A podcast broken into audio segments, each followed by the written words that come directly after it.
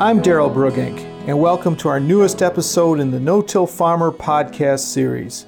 Today's program, Managing Soil Biology for Faster Crop Residue Breakdown, is being brought to you by Topcon Agriculture. If this is your first time listening, I encourage you to subscribe to this podcast currently available in iTunes, the Google Play Store, SoundCloud, Stitcher Radio, and TuneIn Radio. Subscribing will allow you to get an alert when upcoming episodes are released. If you have another app you use for listening to podcasts, let us know. We'll make an effort to get it listed there as well. Thanks to Topcon Agriculture for sponsoring today's episode. From planning to precision machine control, NORAC boom height control, monitoring and mapping, to data management, Topcon Agriculture offers a total set of solutions to maximize your agronomic plan. Find out how to make the most of your 4R nutrient stewardship with precision technology that is unmatched in ease of use.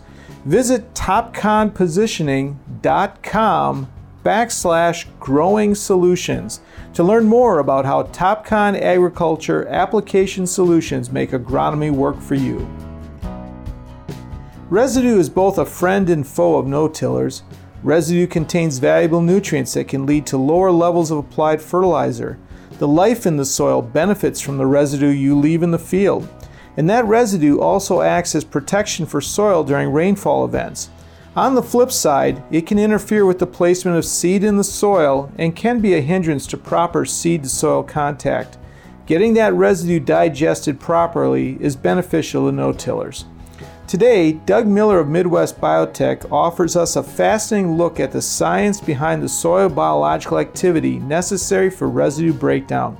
Let's join the agronomist from Erie, Illinois, as he starts this No Till Farmer podcast episode explaining the components of residue that no tillers need to deal with.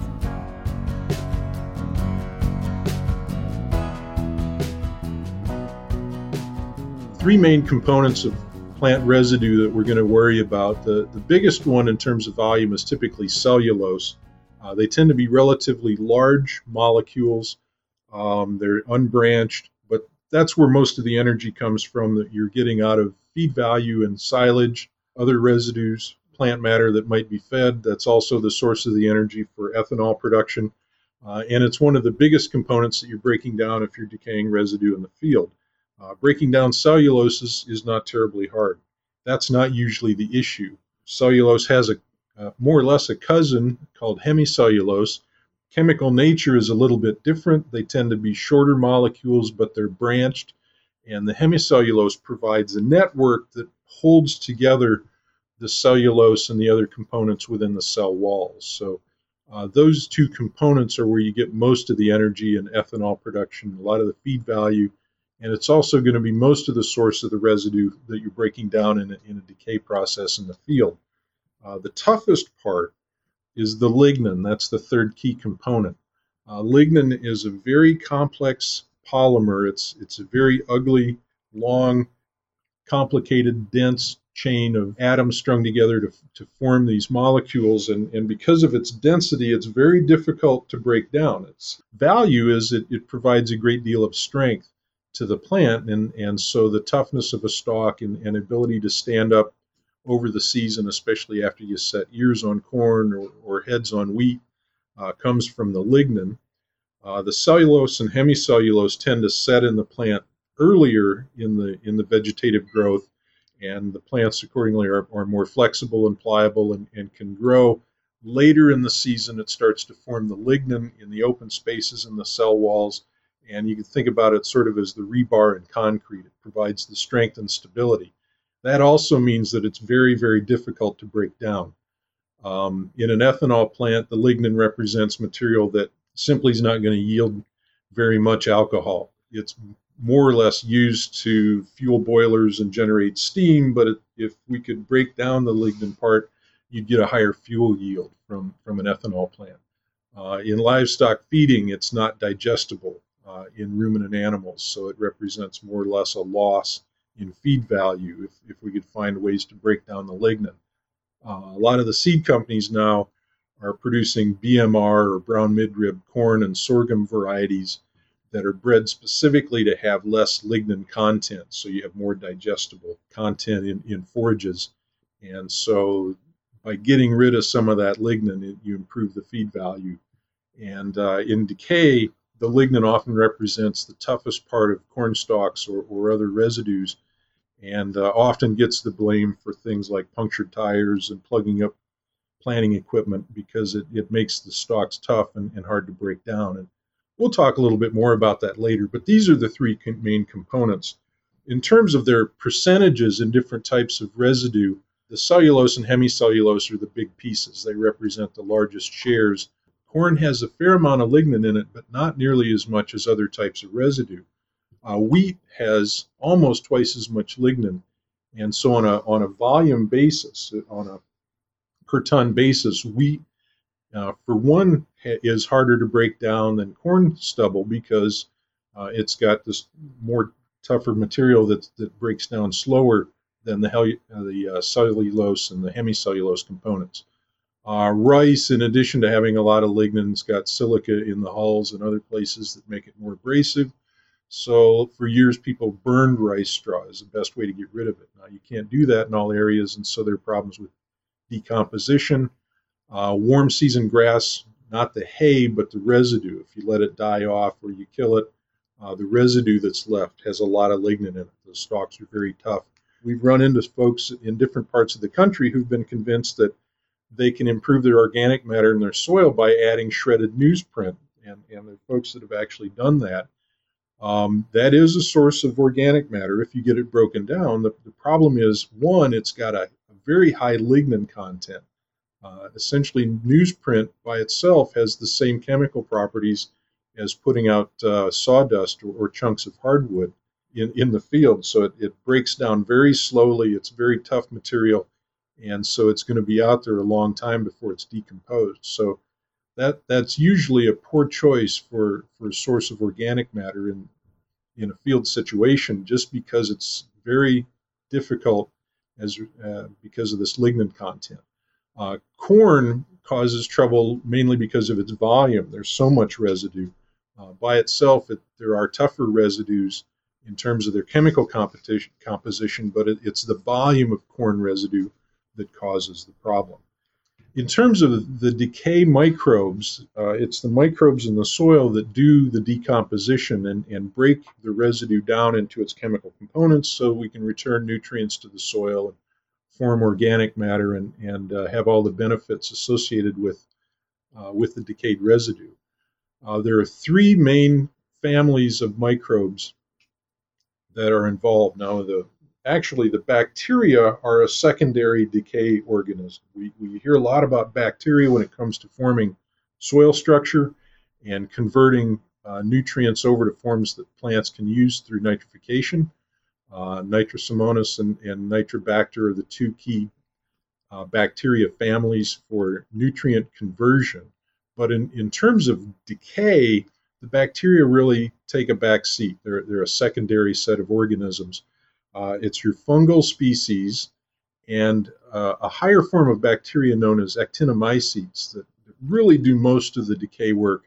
And it's not just one type of fungus or one type of actinomycetes, but there are actually many, many different families. And then within each family, there can be several species. So we're talking about dozens and dozens and dozens of different types of microbes. It's not just one specific microbe that does the work, but but there are lots and lots of different types. Some of them are are actually visible to the eye if if you have a compost pile in the backyard, for example, or you've got a spot in the field where you've had residue decaying uh, in a clump, and you open up that pile. Near the surface, you'll you'll see sort of fluffy gray cotton-like groupings or colonies, and, and those are the are the fungal species at work. Uh, they'll work near the surface and uh, you can actually see those. Uh, the actinomycetes have are, are, fibrous in nature, and if you open up the center of the pile, they tend not to work near the surface, but but uh, more within about four to six inches from the surface, and you'll see sort of like spider webs or, or filaments running through the pile, and, and those are the actinomycetes. Um, anytime you see uh, soil that's been disturbed and you get that fresh earthy smell. That's that's the odor or aroma coming from the actinomycetes. Uh, if, if you have that aroma, then you know they're present and they're active. Um, the bacteria are invisible; they're microscopic, but anytime you open a compost pile and you feel heat generated, it's from the bacteria. Uh, there are different types of bacteria that work at different temperatures. The the lower temperature activity comes from the bacteria that generate the heat. As the temperature warms, those guys die off and they're replaced by different types of bacteria that, that can uh, work at higher um, temperatures. So there are lots and lots of different species of, of uh, these microbes. Uh, they're all working together, but the most important ones are the, are the fungal and the actinomycete species. Um, they're also the, the groupings that are most disturbed by tillage. So, uh, one of the things that you'll see um, occur is, is that uh, there's a trade off in terms of tillage when it comes to residue decay. There's an initial bump you'll get from tillage, mixing the soil. Uh, so, for example, if you run a chisel plow through corn residue, uh, you'll typically get a faster initial decay because you're mixing the soil with the residue and exposing more of that residue to the microbes that are in the soil. Um, that advantage doesn't last, however, because the tillage does disrupt the microbial colonies, especially the fungus.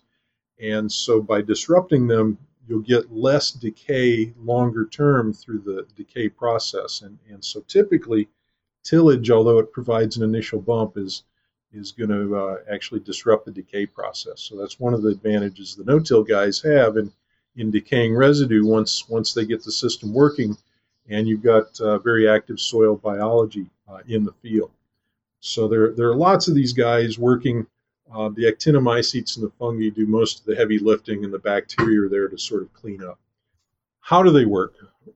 As soon as you uh, have residue in the field, combines through. It's more or less like opening up the buffet line for the microbes. Uh, they're going to multiply very rapidly and uh, start to work in seeking out carbon, uh, basically, as their main fuel source. Uh, like any living body, just like us, or if you're increasing the size of a livestock herd, as you add numbers, you're adding carbon because they're carbon based entities. There are other biochemicals required for life. We all know we need protein and, and uh, all sorts of other things that basically are nitrogen based uh, compounds. And so, in addition to the carbon, you're going to need nitrogen, phosphorus, potassium, your other micronutrients. Nitrogen is typically the, the limiting uh, nutrient in addition to carbon. And, and we'll talk a little bit more about this later. But as the microbes multiply, and they can multiply very rapidly. A single bacterium cell within a few days can multiply to be several million. So the the uh, decay process ramps up very quickly under the right conditions, and we'll talk about the conditions here in a moment. But uh, if there's enough moisture and enough temperature, the, the microbes multiply in the soil, swarm over any of the residue that's at or touching the soil surface, the microbes are going to view that again as, a, as sort of a buffet. It's open season, and, and they're going to seek out the carbon and they're going to use that carbon to multiply and, and increase their numbers and accordingly break down that residue as, as they go about their work. Um, they will need those additional nutrients, and that can be a problem, as, as we'll talk here shortly. The carbon that's released from the residue Two thirds of it is basically belched out by the microbes and released to the atmosphere. It's only a third of that carbon in aerobic decay that's returned back to the soil, first as part of the bodies of the microbes, and then later, as they die off, it becomes part of the, the soil chemistry and, and contributes to the organic matter in the soil. So it's only a smaller fraction of the carbon in the residue that's actually returned. Most of it's released as CO2 back into the atmosphere. But once that decay process is finished, the microbes start to die off, and then they release their nutrients, the carbon, the nitrogen, the other things, back into the soil, and then all of those nutrients are available for crop production uh, later in the year or for the next season. So that's the process. And what we want to do is talk a little bit about this idea that the, the nitrogen has to come from somewhere. Um, in addition to carbon, the microbes are going to need about uh, one pound of nitrogen for eight pounds of carbon used in this growth and reproduction process uh, for decay. And if there's not enough nitrogen in the residue, the microbes are going to find it somewhere, and so they're going to latch on to nitrogen that's in your soil, leftover fertility from the previous year. It might be in the soil organic matter as part of the uh, mineral profile of the soil, wherever it's from. If they're going to keep growing and multiplying, they're going to need that much nitrogen to keep supporting their growth. And if it's not available in the residue, they're going to go and latch on to it from these other sources, and it becomes immobilized or unavailable for crop growth. And that's one of the problems that's uh, that's very common, especially in corn production, because you've got a residue that's relatively short in nitrogen to begin with. And if if they're tying up or locking up nitrogen from these other sources, it's not going to be available for cover crop use or for the next crop until you get that decay activity completed. When the decay activity is just starting, uh, any nutrients available in your field are, are going to be uh, there and, and not immobilized. But if the residue is short on nitrogen, and as the microbes multiply and ramp up, and they're building carbon into their cell walls, they're also going to need proteins and these other biochemicals for their own life systems. They're going to take the nitrogen from the residue first, but they're also, if they're short, going to latch onto it wherever they can. And those nutrients that were previously available for crop production in the field are going to disappear because they're locked up and immobilized by the microbes. So as the decay activity ramps up, the amount of available nutrient is going to decline until you reach the peak of that process and the, the maximum amount of nutrient is immobilized or unavailable. Once you get past that peak decay activity and things start to slow down, the microbes die off, they release those nutrients, including the nitrogen, back to the soil. It's then available for plant use, and that process is known as mineralization. Bottom line is, uh, is if you're short on nitrogen and other nutrients in the soil, and it's typically nitrogen that's the, the limiting factor, um, you want to get this process done as soon as possible so you don't have these uh, nutrient unavailability issues when you're trying to raise the next cover crop or the next cash crop. And so the faster you can complete the decay activity, the better off it is for your nutrient management system. We'll get back to Doug in just a minute, but I wanted to take a moment to once again thank our sponsor, Topcon Agriculture, for supporting our No Till Farmer podcast series. From planning to precision machine control, NORAC boom height control, monitoring and mapping, to data management, Topcon Agriculture offers the total set of solutions to maximize your agronomic plan. Find out how to make the most of your 4R nutrient stewardship with precision technology that is unmatched in ease of use. Visit topconpositioning.com backslash growing solutions to learn more about how Topcon Agriculture application solutions make agronomy work for you. Doug is providing a fascinating look into the science behind residue breakdown, and I found it interesting that while tillage might give a short term bump to residue breakdown, it, it actually hurts the populations of microbial colonies, especially the fungi, necessary for sustained residue breakdown. That gives no-tillers with an active soil biology the advantage when it comes to breaking down residue and benefiting from the process. Let's pick up Doug's conversation again with an explanation of the factors that will determine how quickly residue breakdown occurs. Later, Doug will address the level of nutrients you can expect to return to your soils for future crop usage, and he will talk about products that can help accelerate residue breakdown.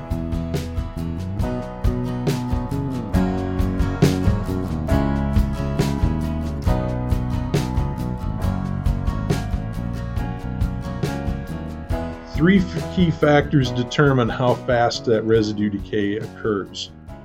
Carbon nitrogen ratio is, is usually your best predictor for the speed or the rate of decay of, of any crop residue, corn residue, or others. Um, temperature and moisture are also extremely important, and we'll talk about those in a moment.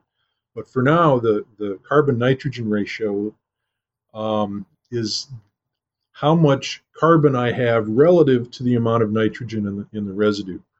Almost all plant residues have roughly the same amount of carbon. It's 40%. So if you look at a corn stalk laying in the field, it's about 40% carbon.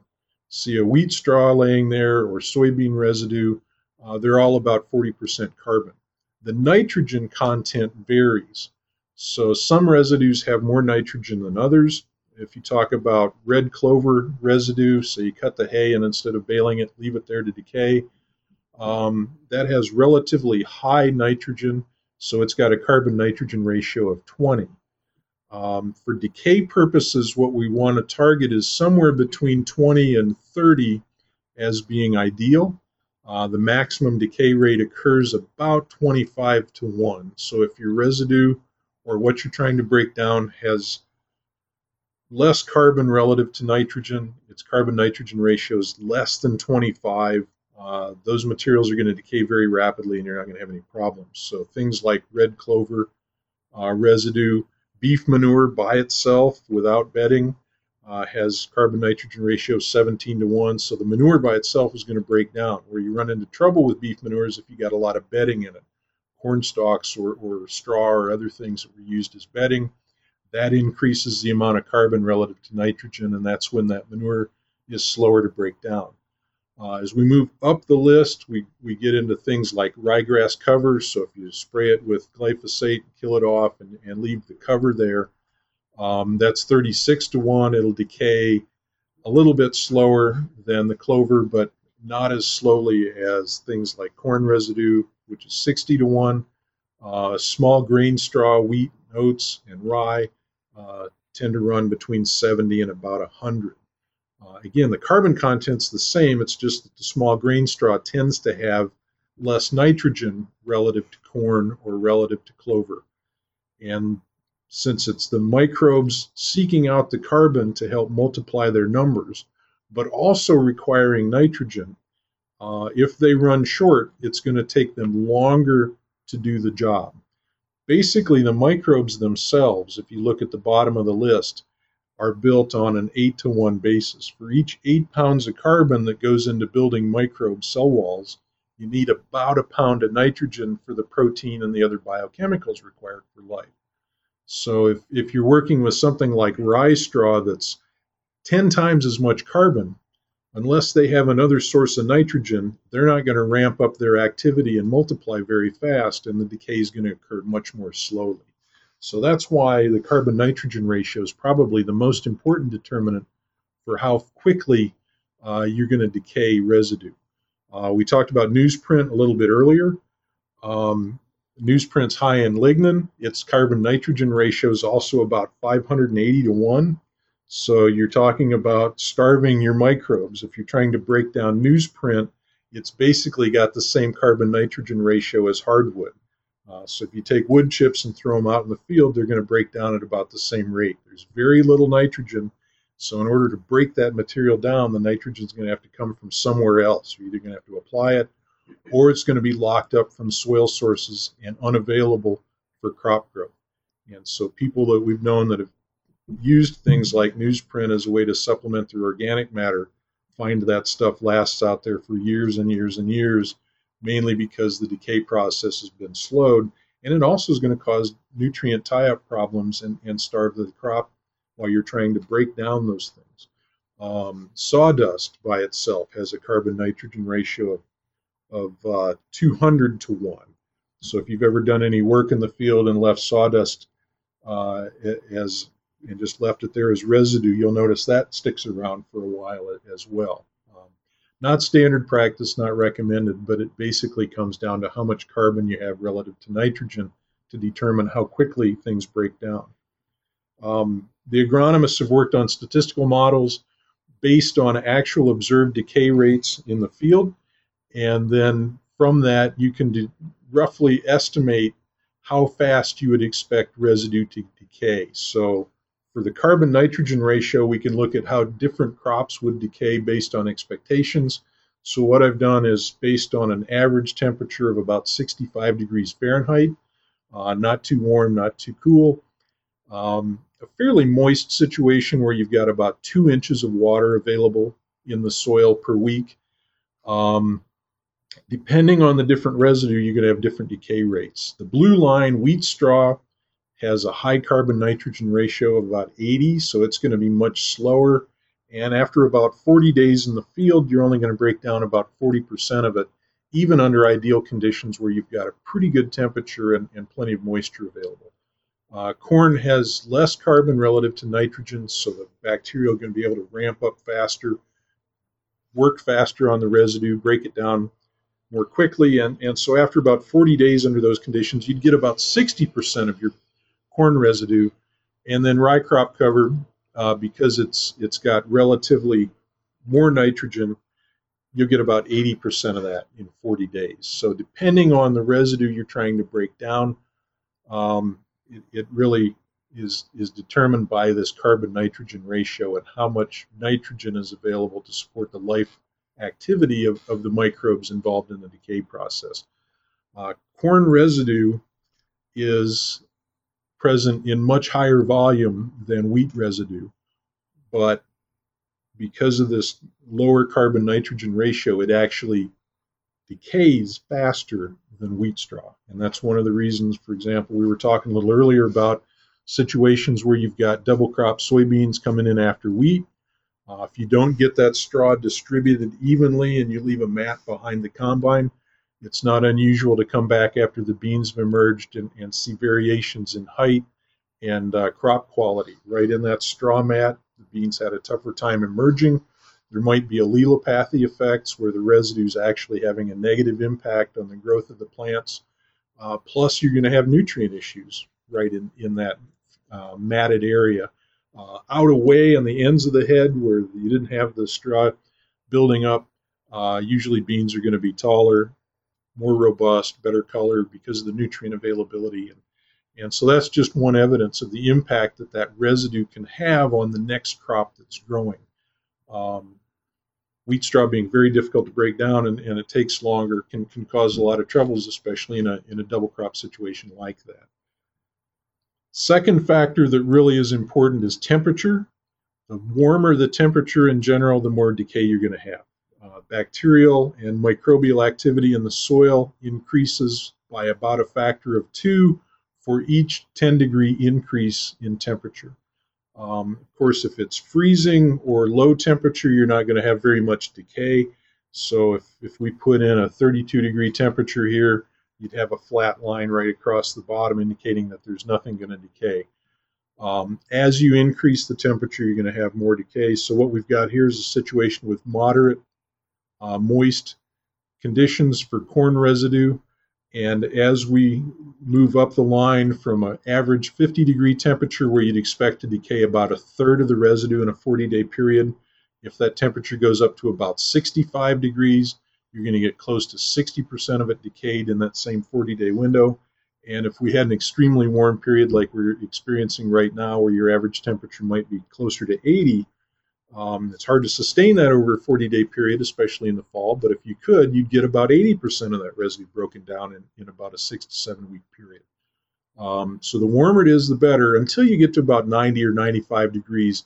And at that point, uh, the microbes start to slow down, and, and if it gets really warm, they'll die off and they won't be active. So, uh, usually within the range of temperatures we're working with in the fall, um, warmer is better. If it gets too cool, there's not going to be much decay activity. And, and we always tell our people not to worry about applying our product or, or working to improve decay uh, once you get daily highs below about 50 degrees. That means your average temperature is going to be getting close to maybe 40 degrees or less. And uh, at, at, that point, there's just not going to be much activity. Um, so the, the key thing we find for trying to treat residue and speed up that decay process, the sooner it can happen after harvest, especially if you've got warmer temperatures, the more effective you're going to be. And so uh, temperatures the the, se- the second critical factor, and then the last one is moisture. Typically, the m- more moisture you've got, the more decay you get. Relatively dry situation where you've only got about a half inch of rain per week. Uh, that doesn't sound dry to us right now. We've we've been dry for about six weeks, um, but even at a half inch of rain, uh, in 40 days you're only going to decay about 15 to 20 percent of corn residue in a situation where you've got uh, average temperatures of about 65 degrees. If you increase that to about an inch and a half of rain available per week, you're going to get about 45% of your residue. So you're going to that decay rate more or less triples. And then if you could get a very wet situation where you had roughly three inches of rain available per week, um, average temperatures, corn residue will break down about 80% in 40 days. So more moisture, more better. Uh, if the soil top two, three inches is bone dry, there's not going to be any decay. The residue uh, microbes are going to have retreated into the soil. Uh, they're going to be present in very small numbers. So the residue is going to sit there until it gets enough moisture to decay. Uh, that's why we tell people in a dry year, if you're experiencing drought right now, you probably want to wait uh, on applying a product like ours to increase residue decay because there simply won't be much decay. Uh, wait till later in the fall if you get some rainfall, or wait till you've had some snowfall over winter uh, because the moisture is also critical. Of course, too much moisture can be a problem as well. If you start to saturate the soil, then the aerobic microbes that are involved in decay can't operate. They need oxygen. And so once the soil is saturated, you still will get decay, but it's going to be anaerobic or without oxygen microbes involved. They're much less efficient. They work slowly, they multiply slowly, and they're inefficient and tend to release more of that carbon to the atmosphere and less of it goes into the soil where you want it. So you definitely don't want an anaerobic situation. Can't really control that, um, other than trying to improve the airability and, and water percolation through your soil. Um, things like no-till farming, cover crops, anything else you can do to reduce compaction, improve air and water movement through the soil is going to help the residue decay as well. Uh, so those are other factors. About the only additional factor that has an impact um, is soil pH. If you've got a fairly acidic soil, microbes don't like that, and they're going to multiply and work uh, in smaller numbers and more slowly. But um, if you can get close to 6.87, somewhere in the neutral range, that's going to be more beneficial, and, and you're going to have more microbial activity, and more decay is going to happen faster. But uh, really, the moisture, temperature, and the carbon nitrogen ratio determine how quickly you're going to be able to decay residue in the field, whether it's corn stalks, wheat stubble, soybeans, anything else. Um, they all basically are, are driven by those three factors. Ideally, the soil moisture content should be about 60 to 80% of its water holding capacity to get maximum decay. Uh, so it does depend on your soil as to uh, what its water holding capacity is. Uh, sandier soils are going to have slower residue decay because it can't hold as much moisture. Uh, loams and clays are going to be able to hold more until they get saturated, and then you're going to drown out those microbes and you're going to switch to anaerobic decay, which which is slower and less efficient. So um, more moisture, more better usually, but but there is a limit to that as well. Second thing we want to talk about is how much residue is out there. Um, the old standby we used to use for years when we were dealing with lower corn yields was about five tons per acre, but but that's good for about 150 bushels um, of yield. Yeah, so if you have poor soils, you're in, in a in a climate that's not as conducive to corn production, or you have weather problems that, that end up with a short year, uh, you might be closer to five. Um, pushing with modern hybrids, good weather, and you're, you're getting over 200 bushels of corn, you're probably in the in the 10 ton range of dry matter. So that's uh, without moisture in the residue. How much dry matter do I have? Uh, of course, soybeans produce a lot less, and the small grains uh, produce a lot less volume than corn. So you, you typically don't hear as much about soybean residue because it's there in low volume and it's got a relatively low carbon nitrogen ratio. There's plenty of nitrogen there, and you'll be able to feed those microbes, support their life systems, and the decay of soybean residue is going to occur very quickly. Uh, oat and wheat straw are not there in large volume, but they've got a very high carbon nitrogen ratio, and they're going to have to find that nitrogen somewhere.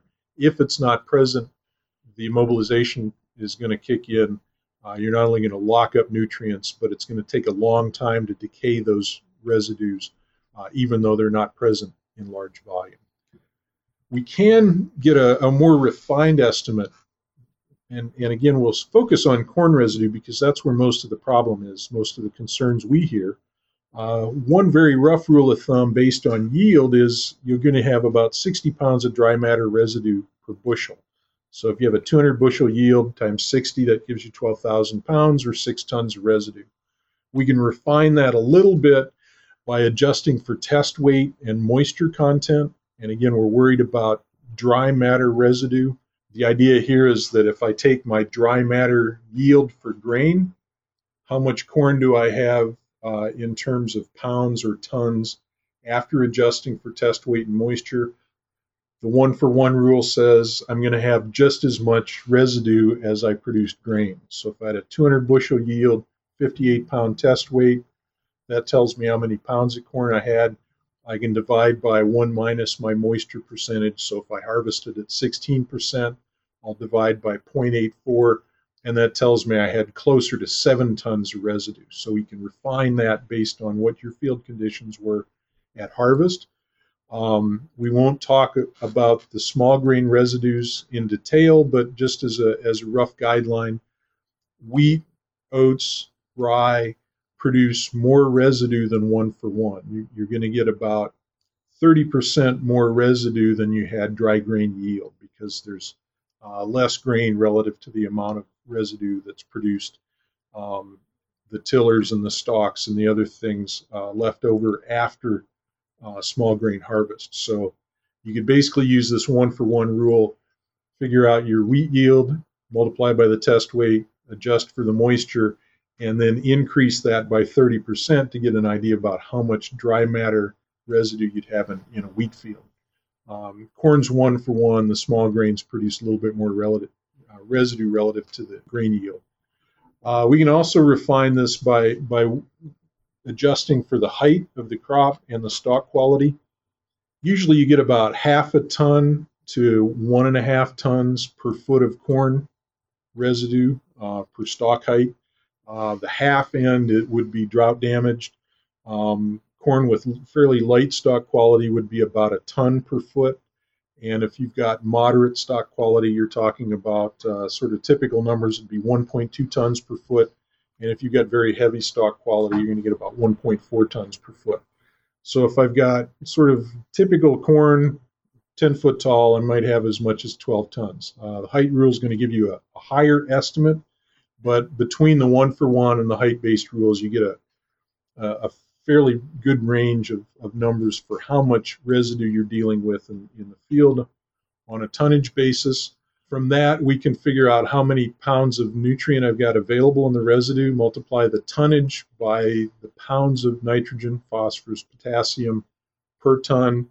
On corn residue, we're basically dealing with about 20 pounds of nitrogen per ton and about as much potassium.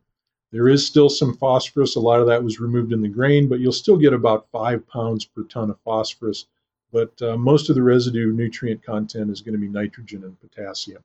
If you know you got about 10 tons out there, you can count on having roughly 200 pounds of nitrogen, uh, roughly 50 pounds of phosphorus, and somewhere in the 200 pound range on, on the potash side. That not only helps you for nutrient planning for the next crop, but it also can tell you uh, am I going to be short on nitrogen when it comes time for uh, the decay process, will I immobilize some of those nutrients or do I have enough available? So, one of the first questions we always get is Should I be adding additional nitrogen and how much should I add? Uh, basically, it depends on that carbon nitrogen ratio compared with how much nitrogen I have in the residue. Uh, I'm going to tie up that nitrogen if the microbes need more than is available in the in the corn stalks that are out there. How much carbon enters the soil can be determined by figuring out your dry matter poundage. So DM is dry matter pounds, 12,000 pounds per acre. Um, if you think you're going to decay half of that, the PCT value there is the percentage of the residue you think you're going to decay. So if you're going to get half, Um, I've got 12,000 pounds out there. Half of it I'm going to decay. That gets me down to 6,000 pounds of residue. 40% of the crop residue is carbon. So if I've got 6,000 pounds, 40% of that's carbon. Two thirds is going to be lost. I'm only going to recapture a third of the carbon uh, in the soil. So then I multiply by a third. And then we know that once I have the carbon number, I can divide that by eight because I'm going to need one pound of nitrogen for eight pounds of carbon to uh, multiply and, and reproduce those microbes and build new ones to help with decay. So that's going to determine the, the amount of biomass nitrogen required for the decay activity. For example, uh, suppose I got a cornfield with nine tons of residue at 20 pounds of nitrogen per ton. I've got about 180 pounds of N out there in my corn stalks. If I'm going to decay about half of that in the next week based on my moisture and temperature conditions, I'm going to generate about 1,200 pounds of, of biomass carbon entering the soil. Uh, so my nine tons of residue, uh, half of that's going to be decayed, so I'm going to have four and a half tons. 40% of that is, is going to be carbon, and then a third of that is going to go back into the soil. That's where I get the 1,200 pounds. Then I di- divide the 1200 by 8 to tell me that I'm going to need about 150 pounds of nitrogen per acre to decay half of that residue.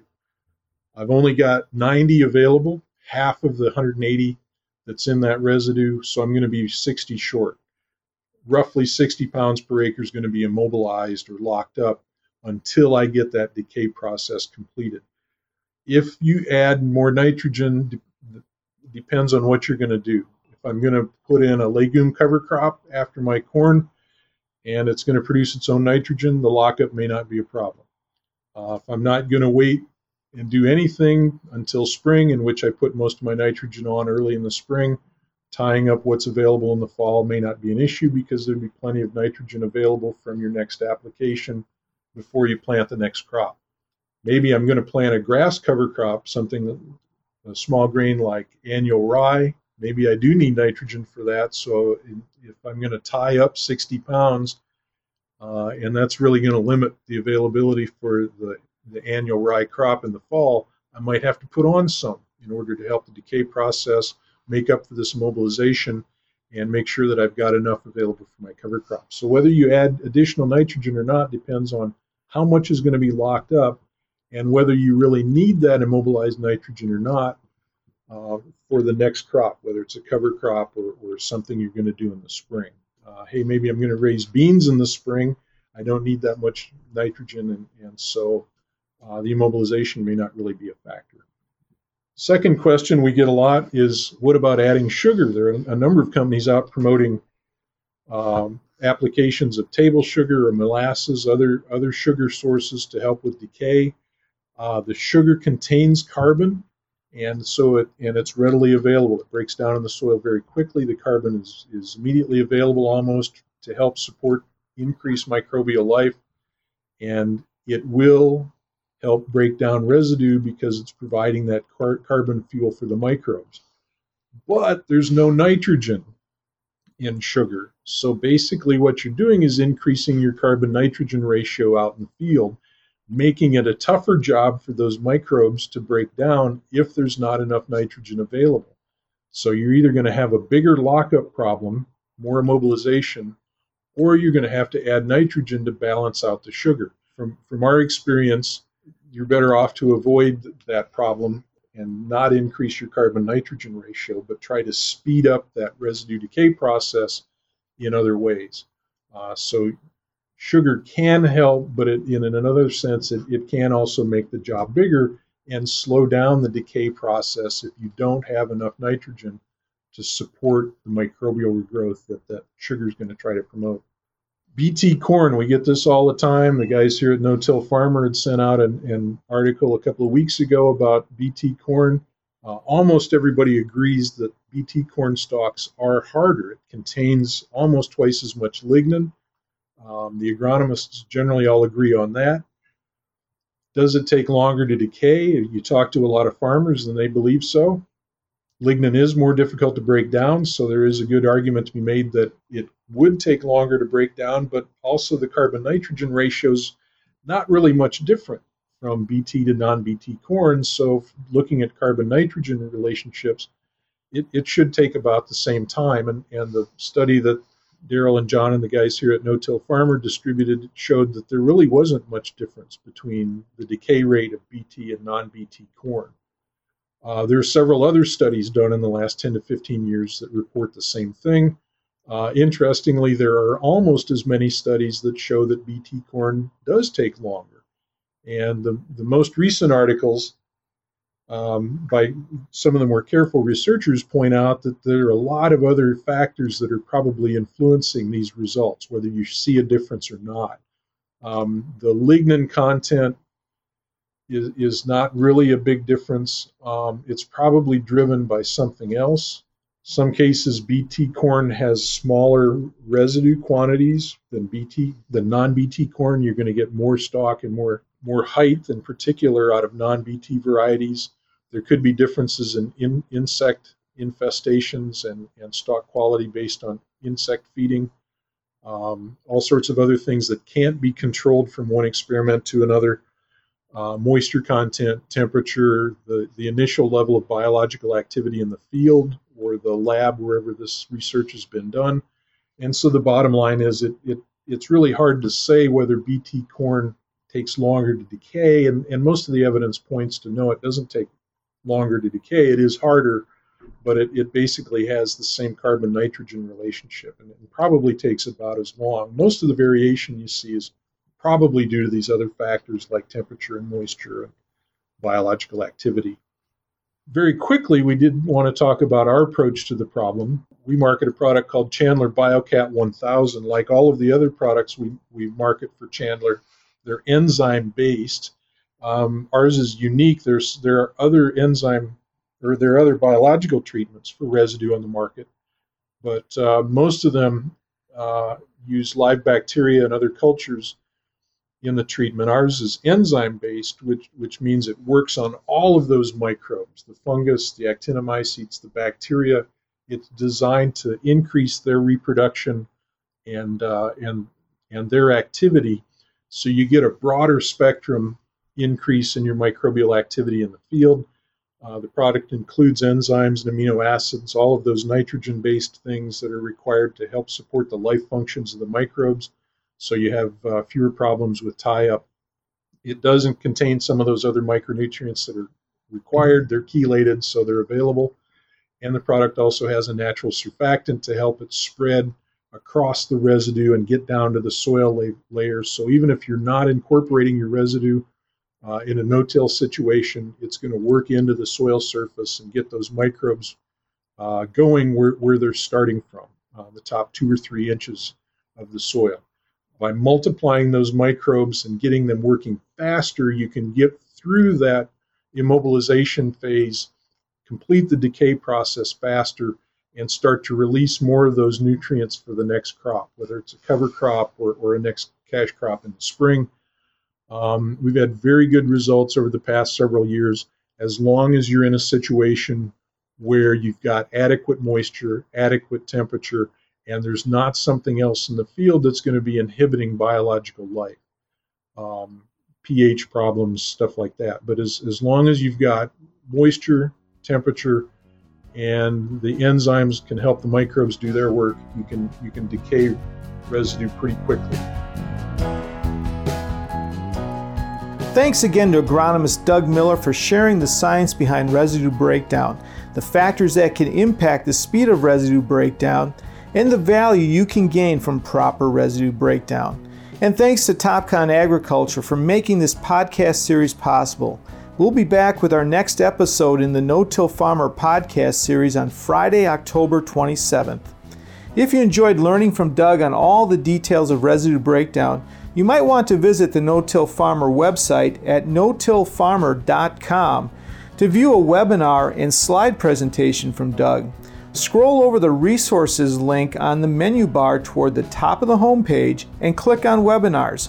You'll find more details and slides to review from Doug's webinar entitled Managing Soil Biology for Faster Crop Residue Decay.